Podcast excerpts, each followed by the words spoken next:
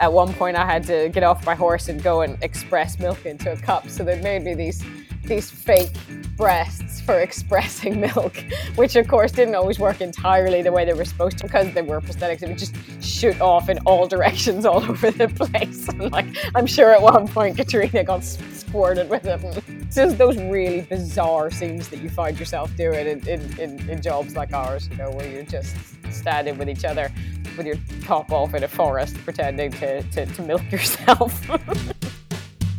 Hello, this is your host Graham Rooney, and welcome to A Performer, A Pint, and a Pod. The podcast where I take you down the pub and we meet a performer, have a drink, and find out the tiddly truth you only get in a pub. I'll be chatting to fantastic performers at all different points of their careers, discussing where they've come from, career defining moments, and of course, guilty pleasures.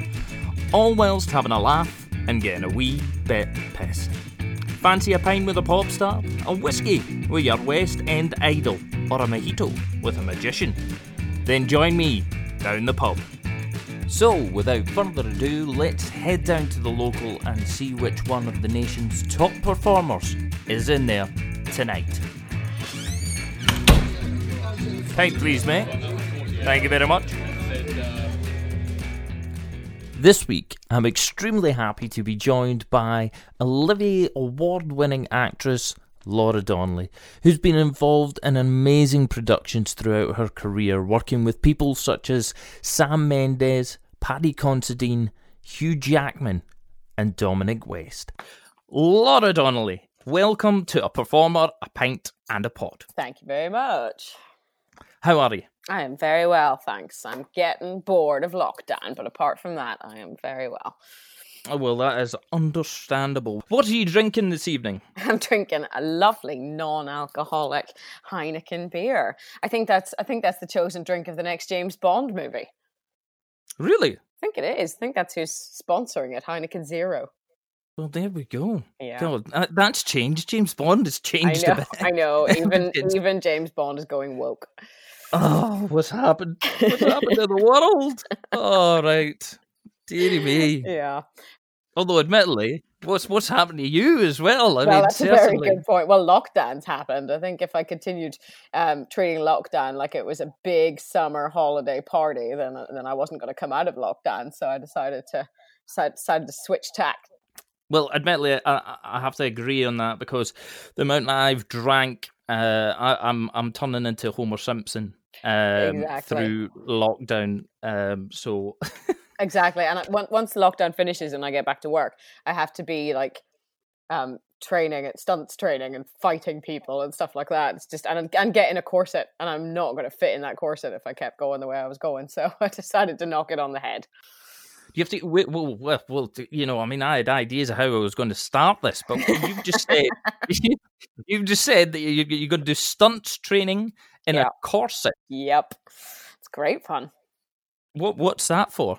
It's for a a new show for HBO called The Nevers. It's um it's a Joss Whedon project. It's his new big return to TV, and uh, we are filming in London, or were filming in London, and um, it's all set in the Victorian age. So I'm I'm wearing a corset in it, but my character um, gets into a lot of bother, I should say. And uh, there's only so much I'm allowed to say about this project. That's being, so I'm being careful. About halfway through that sentence, you went, "I maybe shouldn't say this." I'm just going, and am I in trouble? Am I fired? No, I can. I think I can say that. I think it's been generally uh, put out there that that um, that I get to do stunts, which is very very fun. But doing them all in a corset is is a bit is a bit more challenging. So I've been doing loads of training and we have an amazing stunts team and I've been learning all sorts. And uh, we have the same stunts team that did, did all of um, Game of Thrones. And so they are just like the best of the best. It's so much fun. And yeah I've been getting I've been learning lots of new skills in a corset. Well, God, I don't think that is something that's ever going to happen to me. you never know. It's it's a very progressive show. You you Well- you you might find yourself in a in a corset in our show at some point Well, I mean, it's always been my dream, Yeah, as you know, Yeah. uh, to be a corset stunt man. um, that like in drama school, that was always always what I said that I wanted to be. Well, there you go. And in Joss Whedon world, all rules are off. So I think uh, I think you've got every possibility of finally realizing that dream. right, and this is it's the the Nevers. Yeah, it's called the Nevers. And what uh, is is your character in the Nevers? Now, see, here's where it gets tricky. Where I start thinking, what can I say? What can't I say? My name in it is Amalia True, and I am the leader of a bunch of, uh, let's say, misfits. I guess is the best is is the is the appropriate term. Um, it's uh, set, like I said, in the Victorian age, and and so it's a, a group of mainly women, though not entirely women, um, who find themselves with uh, particular different um, Unusual abilities. Unu- there you go, unusual abilities. I think that was the one in the press release, wasn't it? Yeah, because that's the thing. It's it's not necessarily that they've all got powers. It's not like you know, like an X Men thing. Um, so they they don't necessarily know what they're doing with these things, but we all bandy together, and I'm I'm kind of leading them in in a in a mission.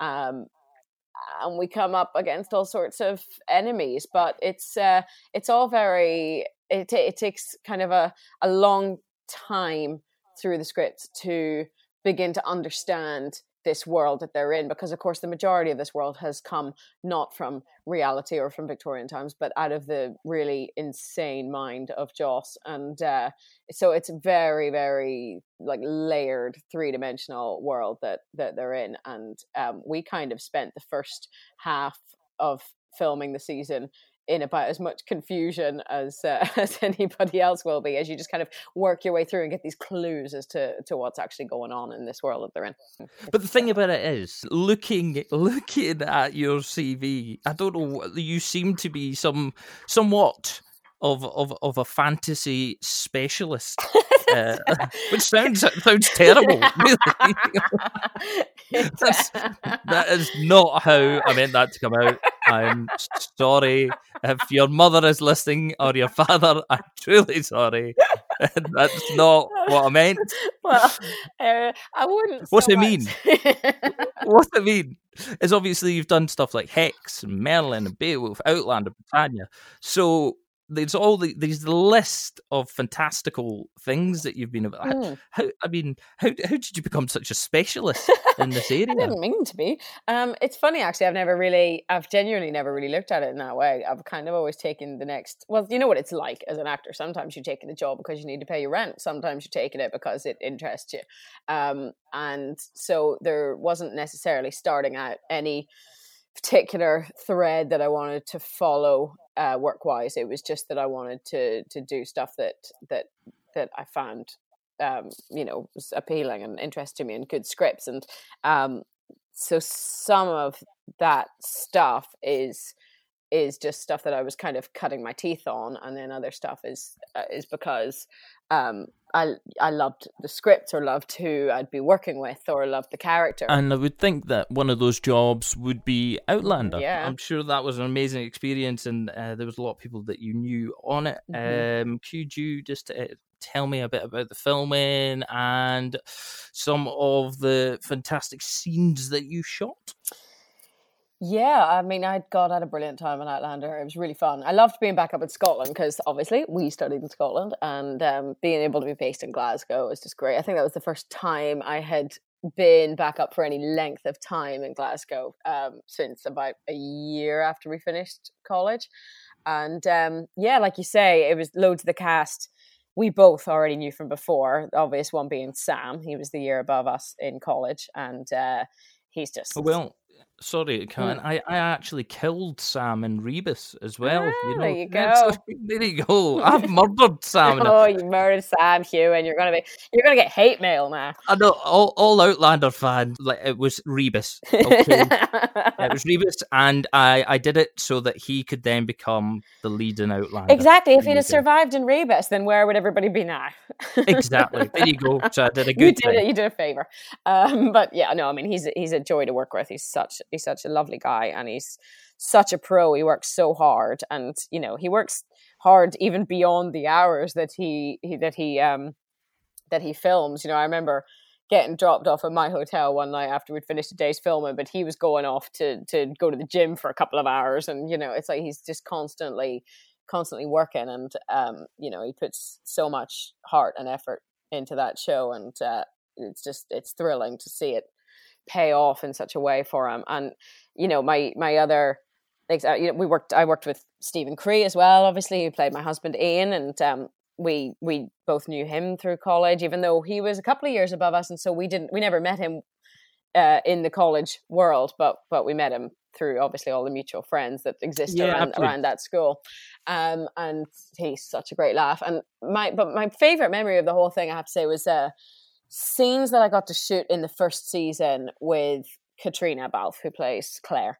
And she is just, I didn't know Caitriona at all before we worked together at Outlander. And she was just a joy to behold. She's such a wonderful, intelligent, like super intelligent woman. And she is so friendly and so kind and also you know works her ass off on that set. She's she's you know number one on that call sheet and she is um, just holding that show up at all times and she does it with such spirit and with such grace and generosity and she made me feel so included in that in that show coming in as you know they'd they'd already i think i filmed one or two scenes at the very start uh, which was also sam's first day of filming and then i had like several months break and they got on with the series and then i came in towards the kind of second half of the, of the series being filmed and she was amazingly welcoming. And so we got to do these scenes where uh, we were out in the the wilderness in Scotland looking for Jamie when he had disappeared, and we got to uh, uh, be on horses the, through the whole journey, and I absolutely fell in love with horse riding during during that shoot. So it was just she and I like Thelma and Louise just riding along the Scottish countryside and like up through all of these hills with like forests and everything and and um it really did feel like we were going through the thing that the characters were feeling. We were camping out. Um, it was such fun, and the, I mean, part of it it was so lovely because I was actually going through a really tricky time in my personal life at that point, and and I was having a really difficult couple of weeks. And the the the experience of being there in the middle of nowhere with just Caitriona and just us filming these like these all female scenes. It was so magical and it really took my mind completely away from real life and from this other world. And we just got to exist in that for several days. And it was just such, I have such fond memories of that shoot and of her as a result. And we got to do all sorts of fun things. She was also my birthing partner in the birthing scene that we shot in that season as well. And that was hilarious. We had such fun doing that, crawling around the floor and screaming. It was, uh, we'd, yeah, we had a lot of fun. oh dear. So, so for the Outlander uh, fans who will be listening in, um, is there any sort of behind the scenes um, sort of hilarity, fun, possibly even that birthday scene uh, uh, shenanigans that you could tell. Yeah, I mean, the, yeah, the birthday scene was hilarious because it was just like me crawling around with this prosthetic belly on, and and and Caitriona crawling around behind me, like with her head really rather close to my arse, um, just just having to like coach me through this this fake birth, and I'm screaming to the point of bursting blood vessels in my eyes, and it was like we had to do all this and like really, really get ramped up, and every time they shouted "cut," we would just fall about laughing. It was it was so funny. It really was.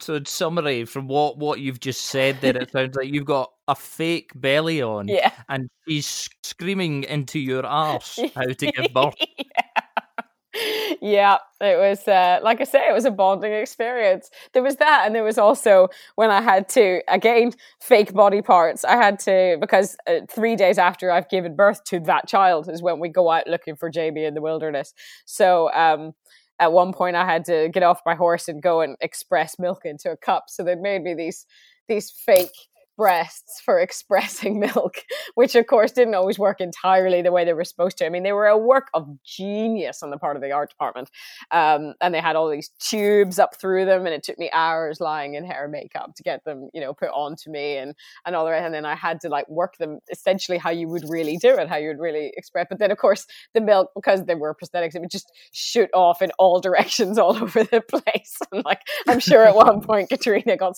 squirted with it, and it was just it was a bit it was a bit messy. But it, you know, it's it's it's just those really bizarre scenes that you find yourself doing in in in, in jobs like ours, you know, where you're just standing with each other with your top off in a forest pretending to to, to milk yourself. it's really weird. Wow. So they, I mean, how to destroy like the like like for all the Outlander fans, like all, all of a sudden, what was it? What, these beautiful scenes, so well acted.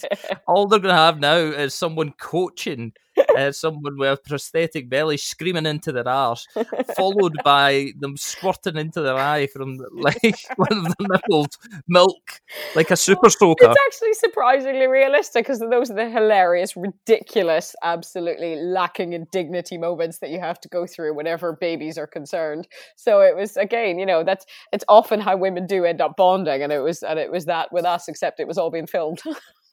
well, there we go. Realism is what we're aiming for. Yeah. um, even in a world of fantasy, would you say that's a genre you enjoy working in?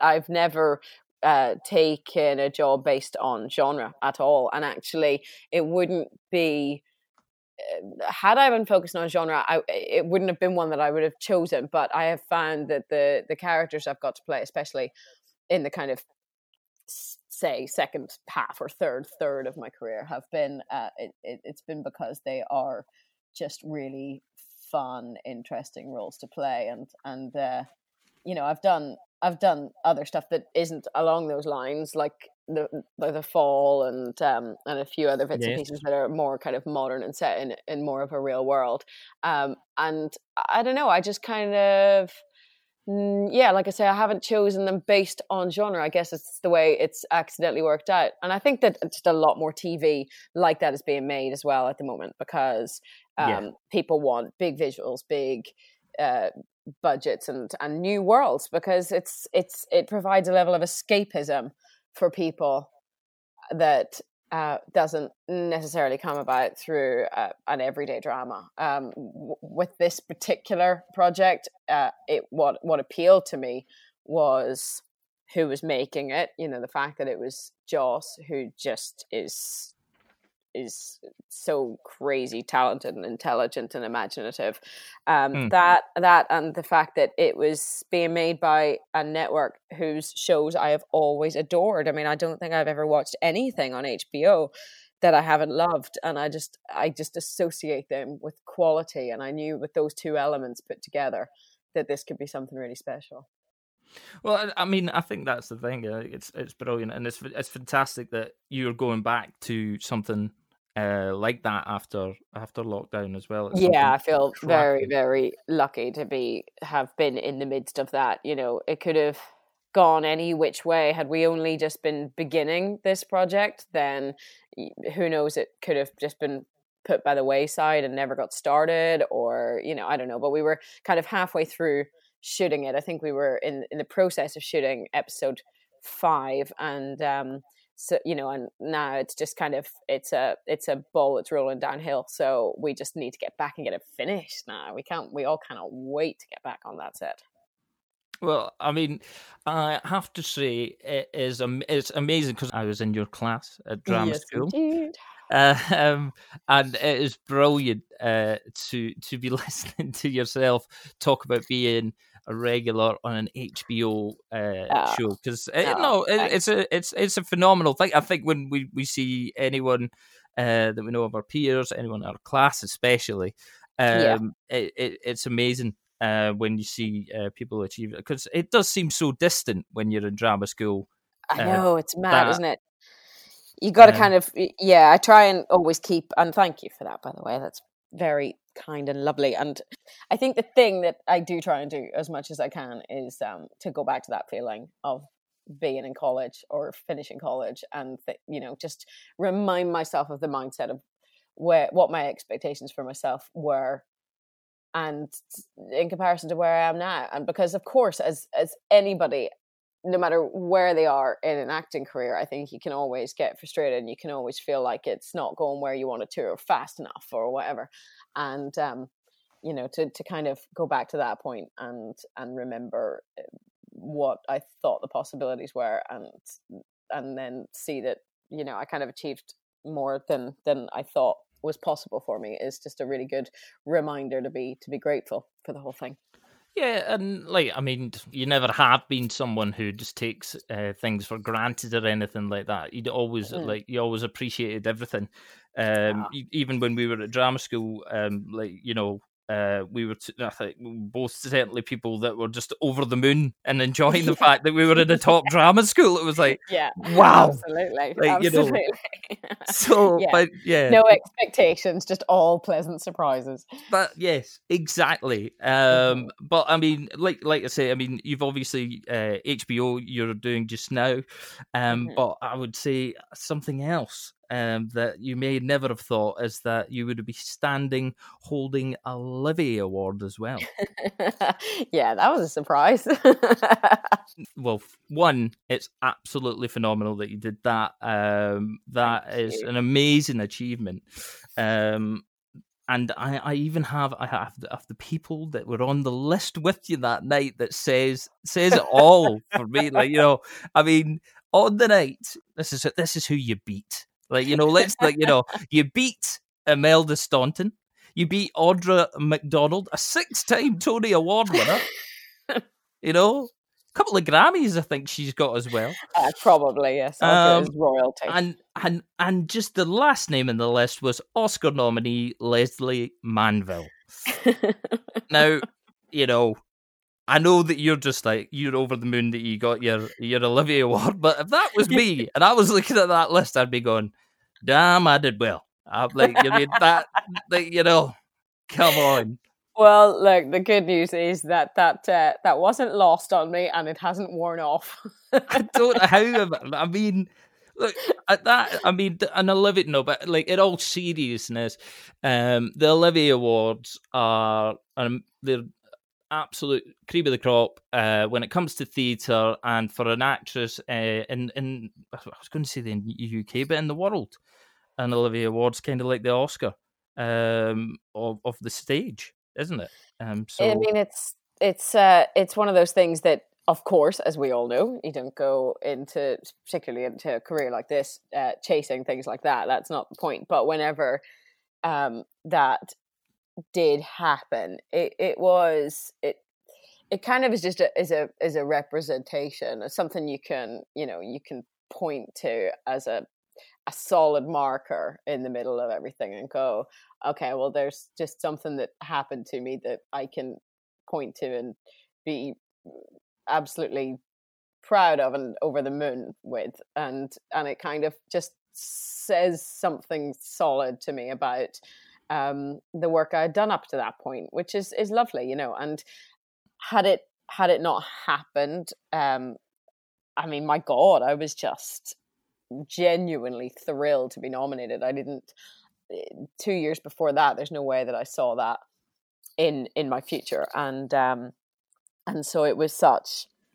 You know, people always say it. It's such a cliche, but it genuinely was such an honor to be nominated and like you say in a, in a, in a category with those other goddesses it was um it was they're not bad they're not. i not mean they, they, you know it was it was just one of those things where i thought god i really really never ever would have seen this happening and it just it goes to show how things can surprise you at any point how you never know what's around the corner how um if you just work really hard and concentrate on the work, then very nice things like that are possible. But um, but they're not they're not the thing to focus on. And so I'm really glad that it hadn't something like that had not been in my head in any shape or form when I, you know, was in rehearsals for the Ferryman or was, you know, on first night of the Ferryman or anything like that.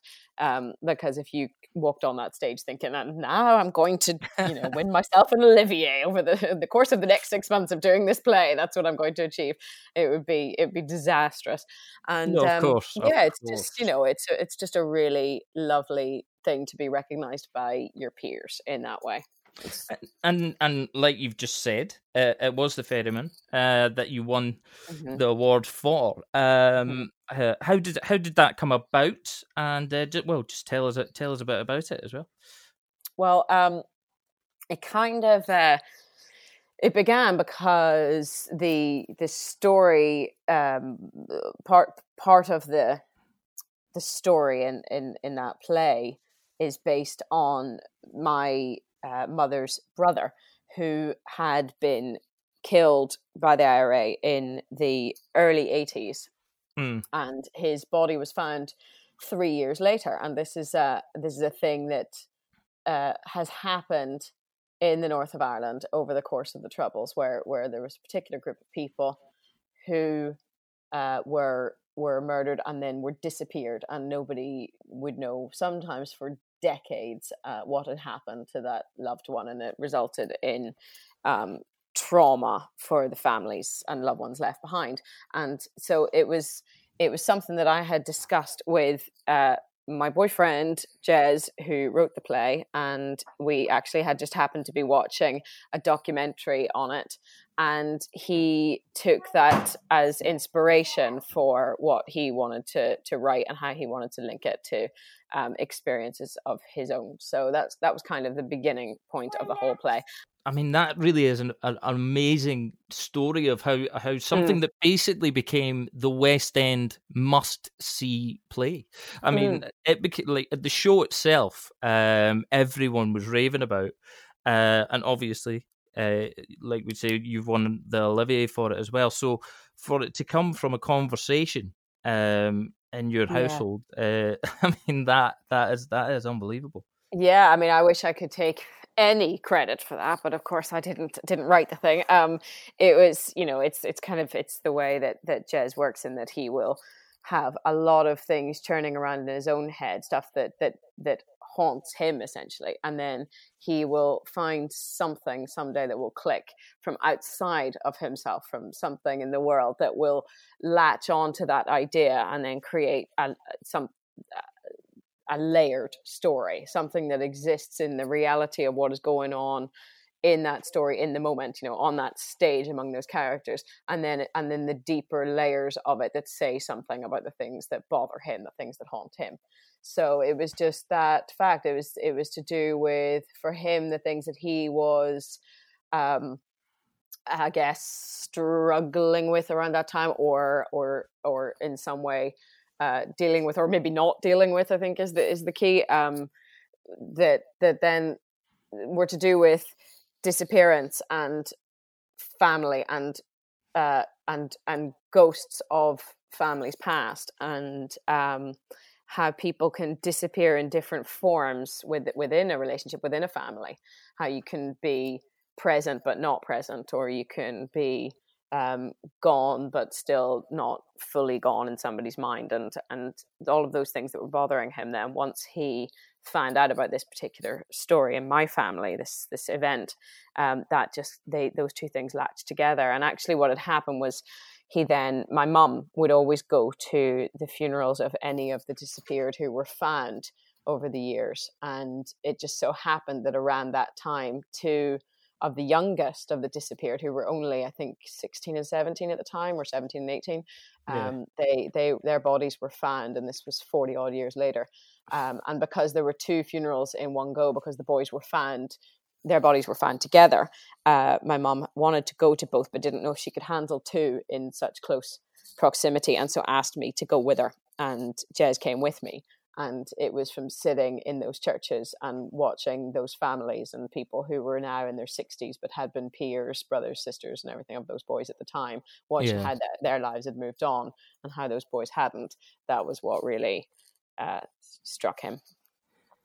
Jeez, I, I mean, Yeah, I don't, I don't, I don't really know what to say. I mean, it, it is truly horrific, and mm. um, like, um, it's fantastic that he's able to turn that into a piece of theatre um, that everyone can then appreciate. Um, Absolutely. Um, it's one of those things that I'm really jealous of because, of course, as actors, we're we don't um, we don't necessarily create that kind of thing from the ground up. We wait to interpret somebody else's work, you know, and, and then of course at that point we bring our own experiences and our own hauntings and our own issues in with that, and, um, and in many ways work through those through the the the the the words of someone else. But uh, to sit down and just find it with no other influence just find it somewhere in your in your soul or in your brain and just spill it out. I think that's a that's an amazing thing. I'm very jealous of the, the ability to do that. Well i think there's a lot of people are very jealous at you being able to interpret it though as well. That well, we've all got reasons to be jealous of each other but it's all it's all uh, it's all a one. Would you say um that the ferryman was a, a real gear change for you it definitely um, was, yeah. I mean, the reason that I'm doing the HBO show is because Joss Whedon came to see the Ferryman in the Royal Court in its first in its first iteration. Um, in those you know short four weeks that we got to do at the Royal Court before we moved to the West End, and so it's because he's a massive theatre buff that then he saw that and just kept me in his head that whole time. So I didn't know anything about that until years later. I think it was 2016, 17 that we opened at the Royal Court. And it was the start of 2019 that I met Joss. So, you know, he'd been, he'd had that percolating in his head for two years while he was writing this piece and then get me a call. So you never know the way those things link up, you know, but, um, but it was definitely, it was because of that that I then ended up in a room with Joss and doing this now. So yeah, it was, it was a definite gear change, but I think as well as that, it was, it, um, it was a, it was a gear change uh, personally in in how I um, viewed my own acting and and how not not just the the confidence that that it gave me, but but the skills that I got to develop in doing it and the the way that I attached to that particular piece of theater um, more than I'd attached to anything before that. It it just taught me a lot of different things about how the kind of work that I wanted to be doing and uh, and the way that it should feel when every when everything is in place what you know the, how how it should feel when you're doing a job that you're meant to do that you that you love doing. And so that really informed me just as an actor as well. So i think those two things then go hand in hand that when you figure that stuff out for yourself then it has a it has a big effect on your on, on the rest of your your work going forward so, so would you say that, like, because of the ferryman, your skills were better and more complete uh, as an actress, um, because of that show, and you feel that you reached places that you've never reached as an actress before? Definitely, um, and I think though that that happened in every job I had done previous to that as well, because it's you know it is a journey. You should be learning all the time. You should be honing that craft all the time and then you take whatever that particular job throws up at you in that moment or whatever's going on in your life at that moment and you know and you and you use all of those to develop as a person and then therefore as an actor and uh, and and I think this was just if if every job does that a little bit then this one felt like it did it just more than all the ones that had gone forward but it was it was part of a a a journey that I, I felt like I'd been on, particularly with theatre for for some time. Like I had, I had um, first of all really rediscovered um, a, a passion for theatre a few years before that in um, in the Donmar doing Philadelphia Here I Come, and right. th- that was something I think I'd kind of lost my way with theatre a little bit before that. Um, not not that I'd necessarily lost enthusiasm, but I think I was I, I think I wasn't really being open to to learning more and and or there was some part of it that that I, I had hadn't quite clicked with me yet and and some of that is just doing the work getting on with the work um part of it is just getting older and you know you gain life experience on top of everything else and so i think that the kind of doing philadelphia sparked that. And then straight after I did Philadelphia, Here I Come, I did um, another one of Jez's plays is the play that I that I met him on, which was The River at the Royal Court, and that really yes. the experience of doing that and and the experience of working with Ian Rickson as a director at that point had a really really strong effect on me as well. Um, there was something about the way Ian works the rehearsal process, how much he um, immerses you in the world of the play. Something extremely uh, magical felt like it happened during that rehearsal process. And again, that was another big turning point and a shift that felt at that point quite seismic. And so these these are all, you know, shifts and then more shifts and then more shifts that that are heading towards something that if you're open to them and you learn from from them in the right way and you're just kind of willing to take in everything that you can get from those experiences then then they they help just move you on as an actor. And i felt like by the time i got to the ferryman i had learned a lot about myself and developed things to a certain point that then I could I could use all that and bring that with me whenever I did the ferryman. And then mixed with the fact that I was doing something that uh, that I related to on a very personal level and something that I had been part of the uh, the genesis of you know I had I had known about it from the moment Jez got the the idea and was kind of and was let in on the process the whole way through it being written. And um and so just moving through that the the way that I did meant by the time I got on stage, I had um, a, a, a quiet confidence and a relaxation on stage that I don't think I had ever experienced before. I think the relaxation is is a huge part of it. I think once once you once you can learn how to be completely relaxed and just paying attention on stage rather than concentrating and trying to get things right and trying to be focused instead just being is like yeah. it, it's a whole new way of being on a stage and and that just that taught me so much and I, I kind of feel like now that I know what that is that's what I'll always be chasing in the work that I do and if I don't feel that then I'll feel like something's a bit wrong well there we go.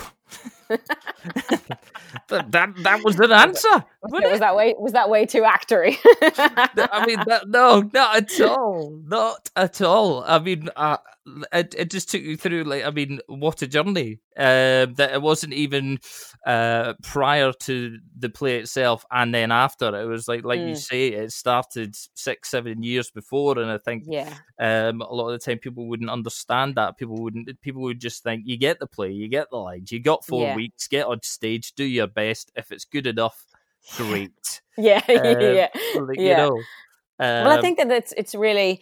It, I think that it's not something you often know at the time. If there are people who know it at the time that they're going through all that, then that's incredible. But you know, it's usually only in hindsight that you can look back and go, "Oh, okay, so that's where that started," and that's I can see the, the you know the journey that I was on now. But I think it's a really important thing for actors to bear in mind, and and I'm going to try and bear it in mind in in my future is that you don't always know what it is that you're in and I don't mean literally in terms of the you know the play you're in or the TV show you're in or whatever, but you don't know what point in your career and in your life uh, you're at, and so you've got to just be present in that because you don't know what it's leading to going forward. So you've really got to just be present and, and do the the uh, do the thing to the very very best ability you can because it may not be the thing that you want to be doing, but it you just you just don't know what what it's teaching you or if you're open to it what it can be contributing to you. Yeah no definitely and you also don't know if they there's going to be Joss Whedon in the sit in the audience true sit in the audience and he's going to give you an HBO series a couple yeah. of years down the line um, so you know, always be prepared. Exactly. That's, don't that's don't go out and phone it in because you never mm-hmm. know when he's going to be sitting there. but the thing is, that is so true. We've all heard of the stories. I personally have never done this. Um, when actors are on stage and they're having little sort of jokes between themselves, even in the most serious of plays, yeah, uh, and stuff like which I've never done. Um, and, I have. But, well, well, Laura. Okay, clearly I shouldn't. Then I'd be in HBO. That's where I've gone wrong. Um, but but there is a truth. There is a truth in the fact that like you know sometimes you can sort of like, well, you say phone it in, but just know it inside out. You know exactly Mhm. where you're going to go. You know exactly what you're going to say. Mhm. Um, and you just never know who's out there. Even Yeah. on a Saturday matinee uh, with a load of grannies, yeah. you know, they could be a very important granny in there that could help your career. You well, know? here's where I'm going to name drop. I did get out of it. I mean, you know, we're all guilty of the of the matinee, uh, the matinee slump.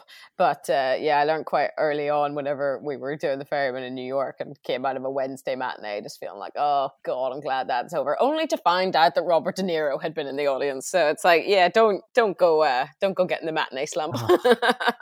Grandad De Niro. oh no! What a, that is amazing. What a legend.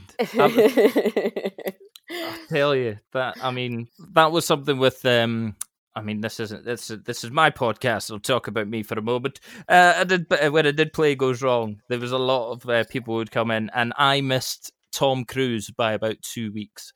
Um, basically, our run finished, and then he came in, Ah. and Tom Cruise came came to see it. Then Ah. went backstage, talked to everyone. I was like, oh, oh, for my God's hero. sake! Oh, I know. that's so annoying. So I know. Oh, well. that was that was like gutted. You But could have you could have been, you know, the the next hot blonde woman in in the next uh, Mission Impossible or something. Or a you, know, you top, know, you don't. Top Gun two. yeah, you could have. Yeah, you could have been. You could have been the next Goose. like, well, yeah, uh, the new Goose, yeah, because obviously, obviously we know the main reason why he's not in Top Gun 2. Goose. You could have been in Goose too. Spoiler alert, he died. Um, there we go. Um, but talking talking about the river, you obviously quickly went over that because you were talking about the whole story fully through the ferryman. Um, but in the river, uh, you you acted with Dominic West, who then his his part uh, was taken over by Hugh Jackman when you went Yes. over to Broadway. yes. Um, and I think what is the key thing that we need to know is who was better. That's. I I am going to be very diplomatic and truthful, uh, which is to say that they both brought something completely different to it. So I it felt like two very different plays, and it helped as thought well. you were going to that- say men there. It felt like two very different men. Very different men. Funnily enough, they are. Um, it no, it felt like two different plays, and I think that uh, a huge part of that was down to Ian Rickson, and another part of it was down to the fact that we had quite a bit of time between both iterations. I think we did the the New York run two years, I think, after we had done the the West the, the sorry the Royal Court one. So it it we when we went to New York, we approached it as an entirely new play, uh, re-rehearsed it from the ground up, and formed a new. It had had a different set. It had a different. It had a different layout um, because the theater the theater in New York was more in the round, and uh, obviously the Royal Court is a is a classic proscenium shape, and um, and so we had uh, completely reconfigured it by the time we went to New York, and I think that that was really helpful because it stopped me comparing the two. I mean, Dominic has, you know, I think every actor brings a, a brings like one thing for free. You know, everybody has like one thing that they kind of uh, bring to a character that is is a bit of a marker of, of of many of the characters that they play. And I think with Dominic, there's a there's a darkness there Yeah. and and with Hugh, it's actually the opposite. It's a charm and a lightness, and so they uh, they they played them just so differently that it just gave me completely different experiences both times. And I thankfully, therefore, did not have to sit there and compare and be sitting thinking, you know, oh, well, actually, Dominic said that line a bit better, and Come on, you, yeah, Sort yourself out, mate. on, step it up a bit. um, so It's not no, bloody they- they- Wolverine, all right? You can't just pull that out all the time. um, and and and it's funny because because they played them so differently, the audiences had very different reactions as well. I remember at the Royal Court, so many people being convinced that it was going to turn out to be some kind of murder mystery. they were, you know, there were there were lots of people came up afterward and said, "Oh, when that knife when that knife came out, I was sure that you were going to stab her." And it's like, what? um, but I think there's something to do with Dominic's, like I say, his natural darkness and and, and a feeling that he's just um, not telling you everything, a feeling that he's in some way being being sly and and and, and pulling the wool over your eyes. Just just had people naturally feel that way. Whereas lots of people when they came out of the river in New York just felt oh so sorry for Hugh's character and just you know oh they wanted to just take him home and mother him and you know just treat it like teach him that everything can be all right in the world because Hugh just brings a sense of of um of safety with him. Uh, well, uh, yeah, I mean, there's definitely. I think, I think there's a bit. There's, there's a worldwide love for mm. Hugh Jackman, that, and it's um, justified. I, think... I, have to say, I, I, will hold my. I'm a card carrying member of the Hugh Jackman fan club which I'm sure you are with Dominic West as well. I'm um, like Dominic, if you're listening, um, it's just you've got it's a you've got a bit of danger about you, and we don't trust you. And he okay. knows it. okay, that's no, I I adore Dominic, and he yeah. knows that too. So it's but Dominic yeah. would never have a fan club, so that's that's why I can't. Well, he's not trustworthy, card. so he's like, you know. exactly you can't you can't rely on him for that. that's it, you know. Sorry, that's the way it is, Dominic. Hugh will always love you because I know you'll be listening to this. oh dear. Right. Well, since we're on a more entertaining note, like a bit more light note, because obviously there was uh, yeah. some like yeah. some terrible stories uh, earlier uh, in the podcast. Yes. yes. Um, these, although these could be terrible or entertaining, uh, what what what would you say your worst edition has ever been? I would say that it was during an LA pilot season. Those things can be brutal anyway. Um, and you know, if anybody's listening who's ever done it, uh, they'll know what I'm talking about. Whenever, it, eh, particularly if you're a woman, you've got to uh, get up and spend, you know, an hour and a half getting yourself ready. You don't go to an LA edition without, you know, your perfect blow dry and your full face of makeup and a tight dress and, you know, sky high heels and all of that. And then you then and this is all in, you know, LA heat and then you drive to you've got to take the new costumes with you because you may be doing a couple of editions that day. You might be doing three or four editions in that day, and you drive all around LA and you sit in traffic for several hours at a time. And you're going over your lines in the car, and you're just nervous for an entire day while you go through all of these different things. And you've had about 24 hours to learn all of the scripts, and you're supposed to be off book for them all and all the rest. So it was one of those classic days. And I drove from Santa Monica to Burbank, which took me about two hours in just, uh, blazing uh, heat. Just like, oh, like uh, I mean, I might, I might take out the word classic uh, for those classic days in the in the heat of LA. No, um, as in um, class, classic pilot season days. Because, like yes, I say, if anybody, if anybody is, is is listening to this who's done it, they will they will know what I mean by a classic pilot season day. Um, right, cool. And so That's I had cool. I had driven the two hours to Burbank in the blazing heat, and I got in to the audition and I sat in the usual corridor with, you know, 50 other women who looked pretty much exactly like me.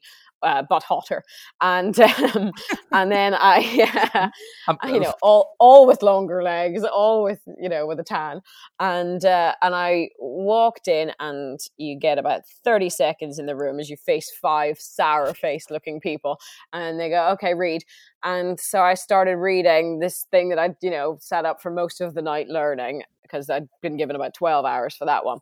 And as I began my piece, I got looked at like I had three heads. And I, as I gently tailed off mid sentence, uh, they just said, What are you doing? I was like, What do you mean? I mean, those aren't, that's not the scene. what, what are you, what are you talking about? And they said, let, let, me see your let me see your sides. And I passed it over. They went, no, this is this is for a different job. And I was like, oh, okay. And they said, okay, so just just go out and sort it out. And so I left the room and went out to the car park and called my agent.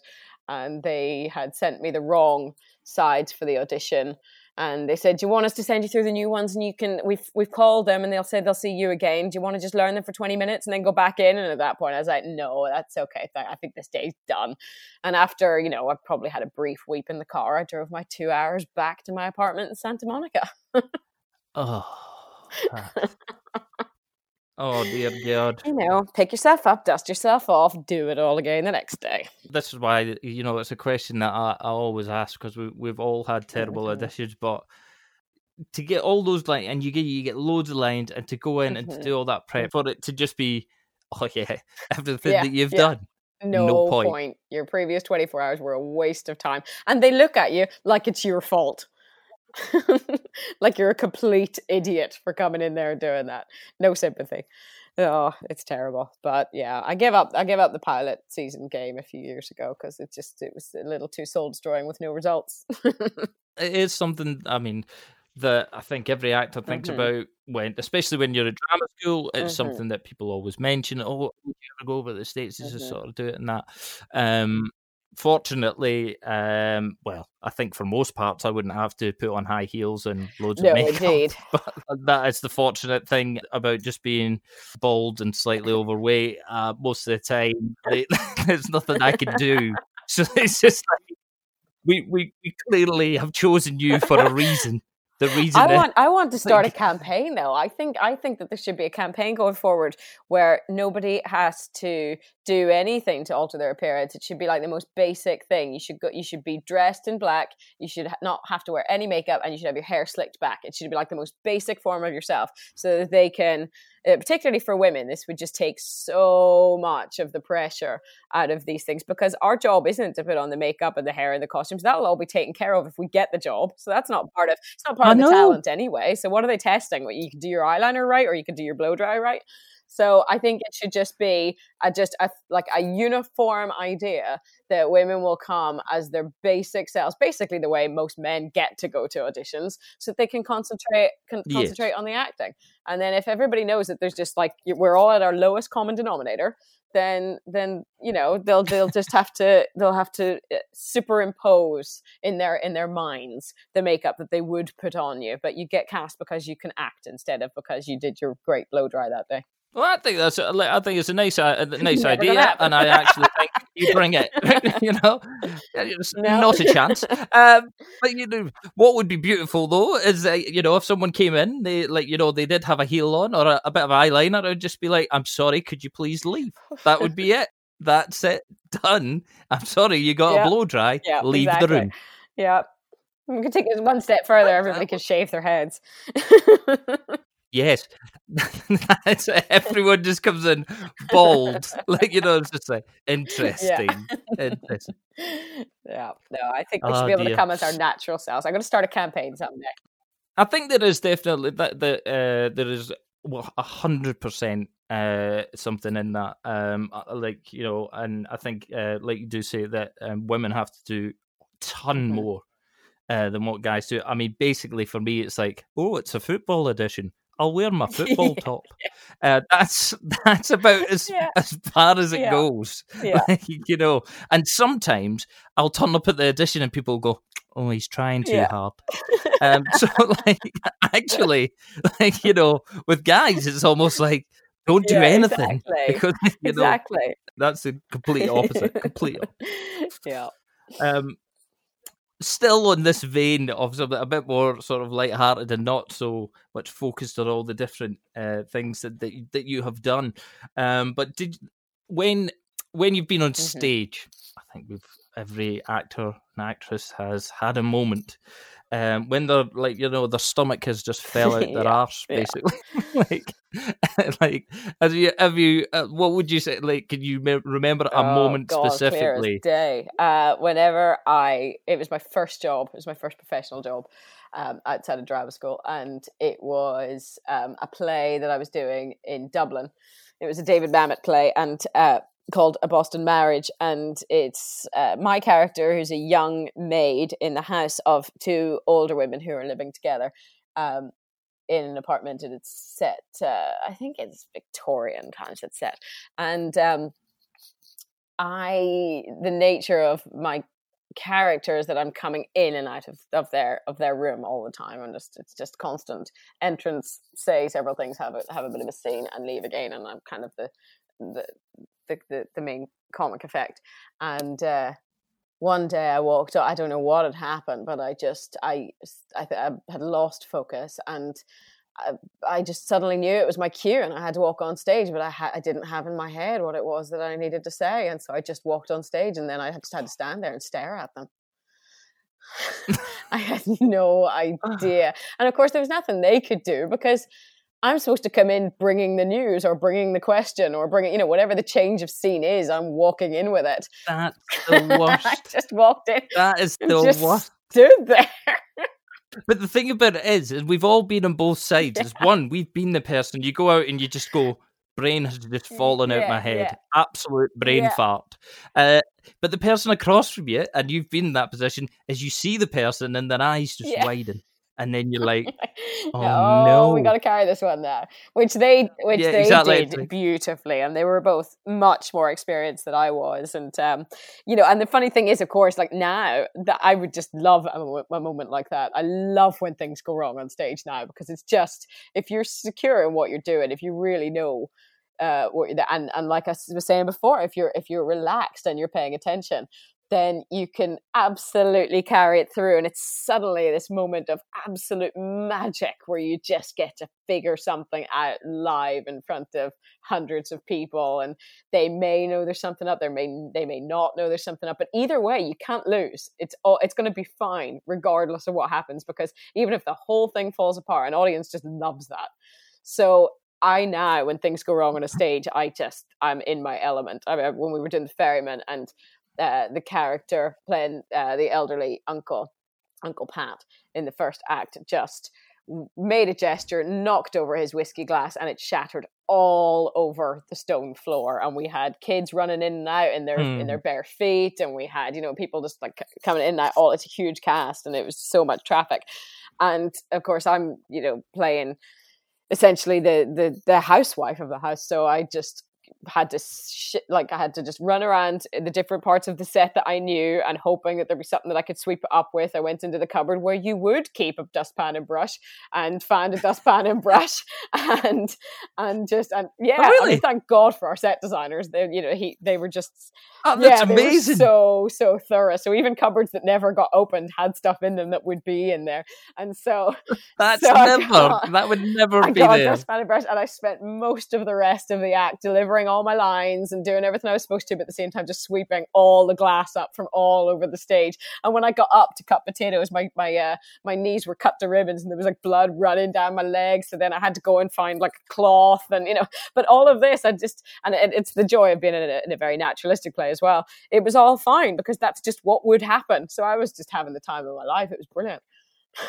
You see, with that, the amazing thing about that is like that kind of the, the same thing happened when I was doing the play goes wrong. Um, genuinely a went big, wrong. Like, a big vase, like I know, uh, un- unbelievably. Um, a, a vase got smashed and it went everywhere over Yeah. the stage. But they just they just come out, and uh, this is what happens anytime it properly goes wrong. Come out and just go to the audience, guys. Well, their version of it's gone tits up, so sit where you are, and we're going to sort it, and then we'll kick off again. Then they walk off, and my character, because my character, this is the thing, they bring down the st- uh, the the Mhm. curtain, uh, and I'm out in the audience because my like my little booth was out in the audience because I'm the, the stage technician, uh, and I have to turn around and do a quiz to keep them all happy. Now, the best thing about it is they did this, but they didn't give me a Oh, quiz. I was up there and I'm like, I'm like, oh, and it's, it's that moment where you go, all of my general knowledge oh, I. I don't know my name. I know. So I was just, I, I just, I did capital cities. We had a little capital cities quiz until they lifted the curtain again. Fortunately, I know. My first question was, "What's the capital of Scotland?" I was, I was that What, what are the absolute basic truths of life that I know? What was my childhood would say that. telephone number? I know. I was like, why? Why can't you get it, people? Come on, five hundred people who don't know me. But come on. What's my Uh, name? although it would be, yeah, no, it would have been worrying if someone got my telephone number of when I was a child. yeah, yeah, that would have been a much more pause for the show at that point. You know, I was like, guys, security. um, but no, fair play. I mean, to to carry on, uh, uh, to like to do all of that. But I think that that that is the Yeah. shift. I mean, I always remember at, at drama school uh, that happened. Like we we had moments and, and and stuff on stage where, and you'd have a brain fart. Your words would go, and they were never coming Yeah. back. because like like uh, uh, like you know earlier on in your career you were just like ah yeah, yeah. done and it was like i'm gone um but it goes to show people listening you can forget your lines and still Olivier Yeah, eh? As, as, as long as that is not the day that Joss Whedon's sitting in the audience. no no. No no no. Oh dear. Um so yeah no you said that um later on in your career uh, the ferryman was a bit of a gear Mm. change i was just wondering if there was a bit earlier uh, in your career that you would say was a bit of a defining moment where things really changed for I think, um, well, kind of like what I was saying is you often only recognize those things in hindsight, you know, and I think uh, they don't- necessarily feel like they are in the moment, and and and every well, almost let's not say every job, some are dead ends, and you know it, and, and that's that, and you're glad to be done. But uh, the the um, I would say that which which jobs uh, were uh, that Beowulf on ITV. Okay she named it it's out there um, uh, no, but I think uh, often I felt more of a shift after theatre jobs, funnily enough, which wasn't the way that I kind of came into the profession thinking that it would work. I always thought, you know, TV will kind of get you noticed, get you forward, and theatres, but for the love of it.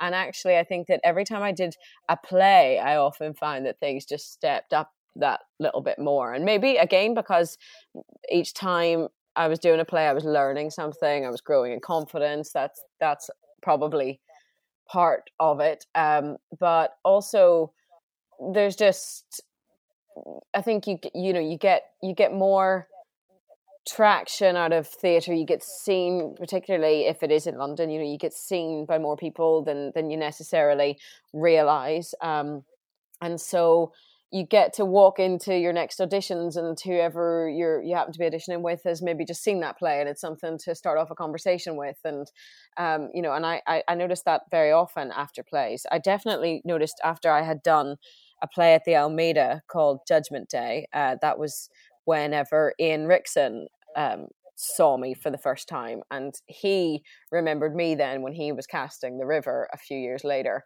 and and decided to bring me in and it, i know it was his choice his call to bring me in for the audition and of course then that resulted in me meeting jez and and my my whole world changed about at that point and certainly in in meeting jez that experience of doing the river working with ian working with jez and then just uh, the personal side of things getting to know jez so well afterwards and and seeing how he approached his art and um and how how he works that that just taught me so much about um about how I wanted to to be uh, more focused and more serious about about my work going forward. I mean he, the, things that i learned in that stage around around the river were just absolutely um were were were life changing and, and career changing because I, I think I really learned to to grow up a bit uh, in ter- in terms of working at that point to take myself more seriously and to back myself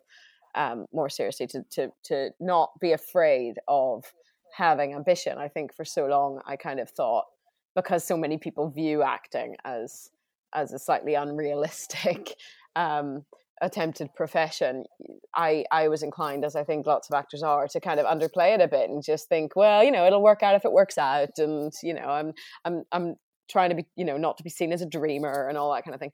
But whenever I I met Jez and saw how he how he worked and also Ian and how seriously they took what they do, it kind of I felt like I got permission to to really take what I do seriously as well and to really um to to really have proper ambition for myself and to not to not apologize for it. Well, no, I think that, um, like you say, that definitely is a thing. I think is a weird thing that um, in the acting industry because you're we we are all sort of people that put ourselves up there out on stage in front of folk and sort of like obviously are doing a performance, but at the same time, yeah, um, a lot of people in our industry aren't willing to sort of like because there is this fear of actually going oh i can Mhm, do this or i can achieve this and actually believing Mhm. in themselves and Yeah. saying it because sometimes when you say like you know what i think i'm Yeah. quite good they're like, "Well, you're a bit Yeah, full of yeah, yourself, aren't you?" Yeah. It's like, well, Yeah. why? Or, Why? or you know, you got an idea in your head that it's going to be like, as soon as you say that, then then the the universe is going to teach you not to think like that. You know, so well, well, we'll just take Yeah. you down a peg or two, and um, and soon when you actually start backing yourself a bit, and you don't need to back yourself one hundred percent, you just need to back yourself fifty one percent, and uh, you know, and when when you do that, when you actually decide to to take a risk and put yourself out there uh, with the risk of uh, achieving big and therefore with the risk of failing big, you realize that the the failing part of it isn't nearly as scary as you thought. to be honest, that is very good to hear because I, I I do remember at drama school you were always seen as extremely good, um, but you never seemed to fully back your Mm. or I don't know believe in Mhm. yourself at Mhm. that time. Um, and uh, by the sounds of things, it's not like uh, I would say a career defining moment that's happened. It's been something that's Mhm. built with, like you say, over the years, uh, with everything Mhm. you've done you've learned and with certain people they've helped you Mhm. as well in Yeah, learning Absolutely. um so so yeah so uh which which is fantastic Thanks. Um and now you know you are where you are um and like i say hats off and very proud to have been a class Aw, member with you thanks. Ah, no problem at all. All right, uh, Laura Donnelly, that is last order. So that means it's time for some quick fire questions before we get our final pint of the night in. Okay, so here we go. You ready for this? Yeah. First question What is your hidden talent? Uh, I um, I'm a good gymnast. You are I a good can- gymnast. I I can do all sorts of um very complicated back bendy things. You can. Oh, um, and you're also. You you you also can river dance, can't you? I can. Yeah. Yeah. I There can. we go. Or or as or as we call it, Irish dancing. I, I understand. That was so so British of me there. You, it was almost American of me, really. I was like, I was like, it's like you can river dance. Um, okay, next up, guilty pleasure. Uh, Watching episodes of Doctor Phil. I'm a mad Doctor Phil fan. Doctor Phil. Yeah, yeah. There we go. What a reveal. And that's kind of work and and you know it's personal life because actually you learn a lot of things about people's psyches watching Dr. Phil. Right, next up, pet hates. uh, people who chew loudly. Straight in there, one bang. Yeah, Any other? yeah. Uh, just gen- generally like just noise. I have that condition. What's it called? O- Omni, uh, omniphobia or whatever it is. I can't remember the name of it. But uh, it's just that thing of like unnecessary, consistent loud noises beside me. Like people breathing loudly, people eating loudly, people swallowing loudly, anything like that. Just those those little noises that get into the middle of your brain and drive you absolutely insane.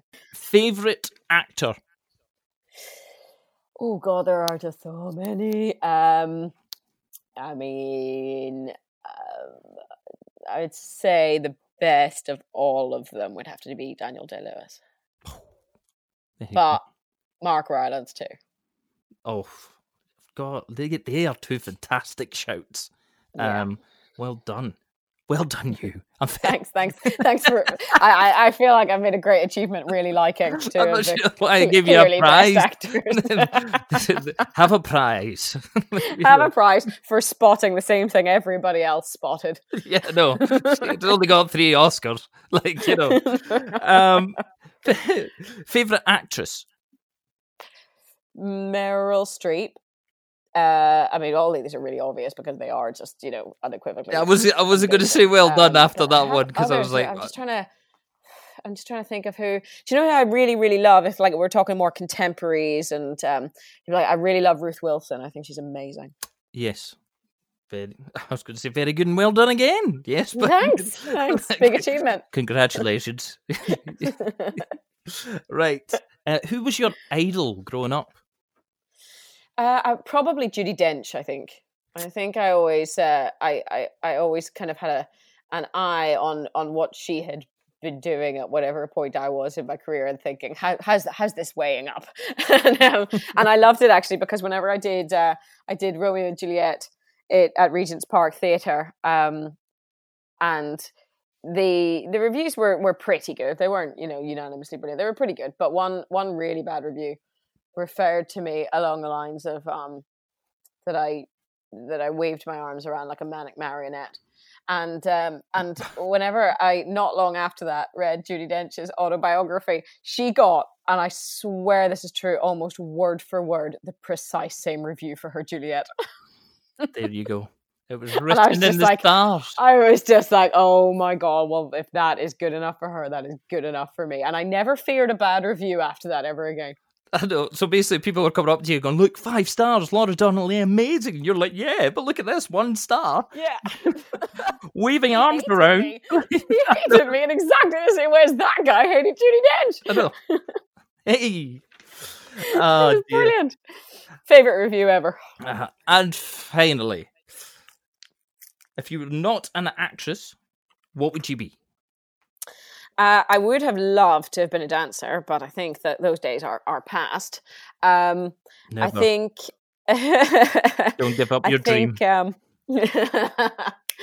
I think I would have loved to have been a uh, psychotherapist, and that is um, that is probably why I love watching Doctor Phil. Well, there we go. Mm-hmm.